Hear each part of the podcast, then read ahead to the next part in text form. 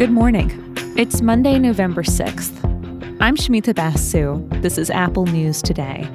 On today's show, Donald Trump takes the stand in the trial over his family businesses, Ohio voters weigh in on abortion, and how to keep the dark days of the season from getting you down.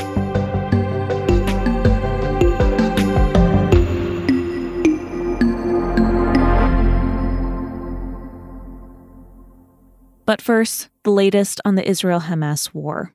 Palestinian officials in Gaza now say the death toll there is nearly 10,000 people, and nearly half of those killed were children.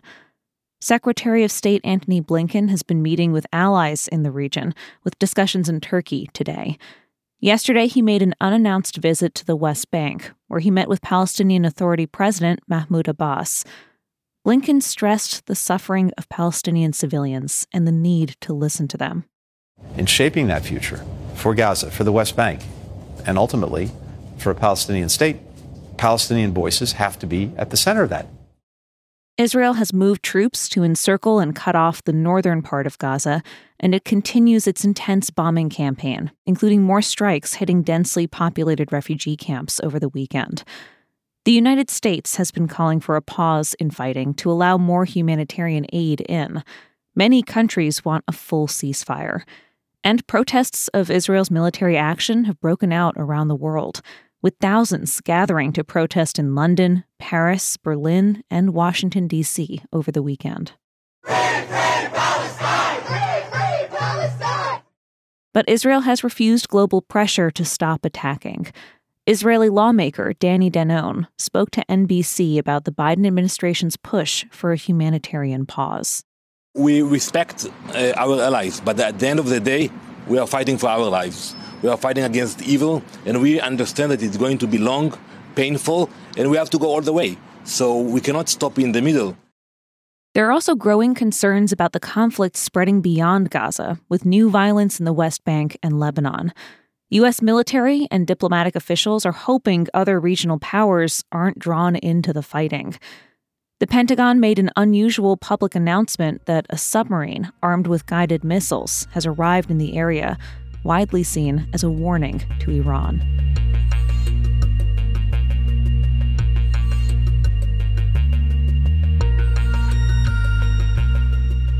Now let's take a look at some other big stories in the news. Former President Donald Trump is expected to testify today in the New York civil fraud trial. Last week, his sons Eric and Donald Jr. testified in the case focusing on the family businesses. Prosecutors say Trump and co defendants fraudulently inflated the value of assets. Trump has denied wrongdoing. Abroad, Ukraine is stepping up attacks on the Russian Navy. A new attack damaged a sophisticated Russian ship, a cruise missile carrier, over the weekend. Also, Ukrainian President Volodymyr Zelensky is pushing back on a recent assessment by one of his top military officials that the war is at a stalemate. He told NBC that Ukraine is making progress despite Russian weapons advantages. This thing hasn't changed since the beginning of the full-scale invasion. We have seen Russia's domination in the air. It's a fact. And without the air defense, our steps forward are slow. But I would like to note that our slows, our steps are forward. And in Nepal, aid agencies are trying to provide temporary shelter from the cold for people whose homes were destroyed by Friday's powerful earthquake. More than 150 people died and hundreds are injured. Now, shortages of tents and supplies have rescuers worried about the fate of quake survivors.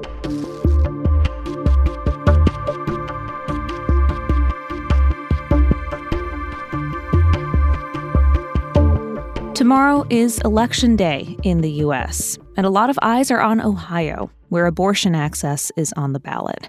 Voters there will decide on whether to amend their state constitution to protect abortion through about 24 weeks of pregnancy.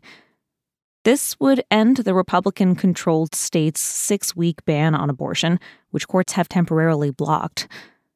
The Ohio vote is seen as a key indicator of where voters stand on abortion and how it might affect the bigger election next year. Abortion rights supporters have won every statewide ballot measure that's come up since the Supreme Court overturned Roe v. Wade last year. NPR recently spoke with Desiree Tims, leader of a progressive think tank who's been working on the Ohio campaign. What the Republicans, frankly, have done in this environment is they have created a window for advocates on the left to say, see, look, this is what we've been talking about. Our greatest fears, our nightmares are coming true, and this is our time to stand up and fight back. It's worth remembering what happened just a few months ago when we talked on the show about another ballot initiative in Ohio. In August, voters there rejected a measure that would have made it more difficult to change the Constitution. That vote was seen as a sign of support for an abortion rights amendment. Also, some polling shows a majority in favor of tomorrow's measure, but it's not overwhelming, which is why advocates on both sides are still working to get their people to turn out and vote and analysts around the country will be following results and changing plans for next year accordingly.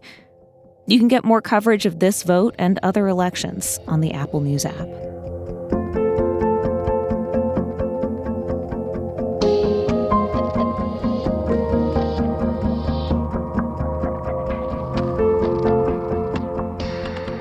Extra hour of sleep over the weekend sure was nice. But the end of daylight saving time also means we have some dark days ahead of us.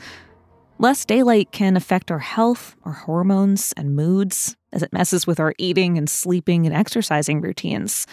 And for some of us, it brings further challenges with a type of depression called seasonal affective disorder. The Wall Street Journal got tips from experts on how to cope with changes at this time of year. There are a few main takeaways. Get as much light as possible, especially first thing in the morning. It's also helpful if you try to get natural light while you work and exercise. And even if it takes a little extra effort, schedule plans to get out, to socialize, see people so you don't feel isolated. If exercise makes you feel good, adding just another 15 minutes to your day can go a long way. Speaking of people who definitely got their exercise over the weekend, the New York City Marathon was yesterday. So we've dug up an episode of Apple News in Conversation that you might enjoy listening to and could motivate you even in these dark fall days. It's for anyone who thinks running isn't for them. I spoke with Martinus Evans, who advocates for making running more accessible, regardless of experience or body type, he says there's a lot to learn from taking a race or anything in life at your own pace. That's playing for you next, and I'll be back with the news tomorrow.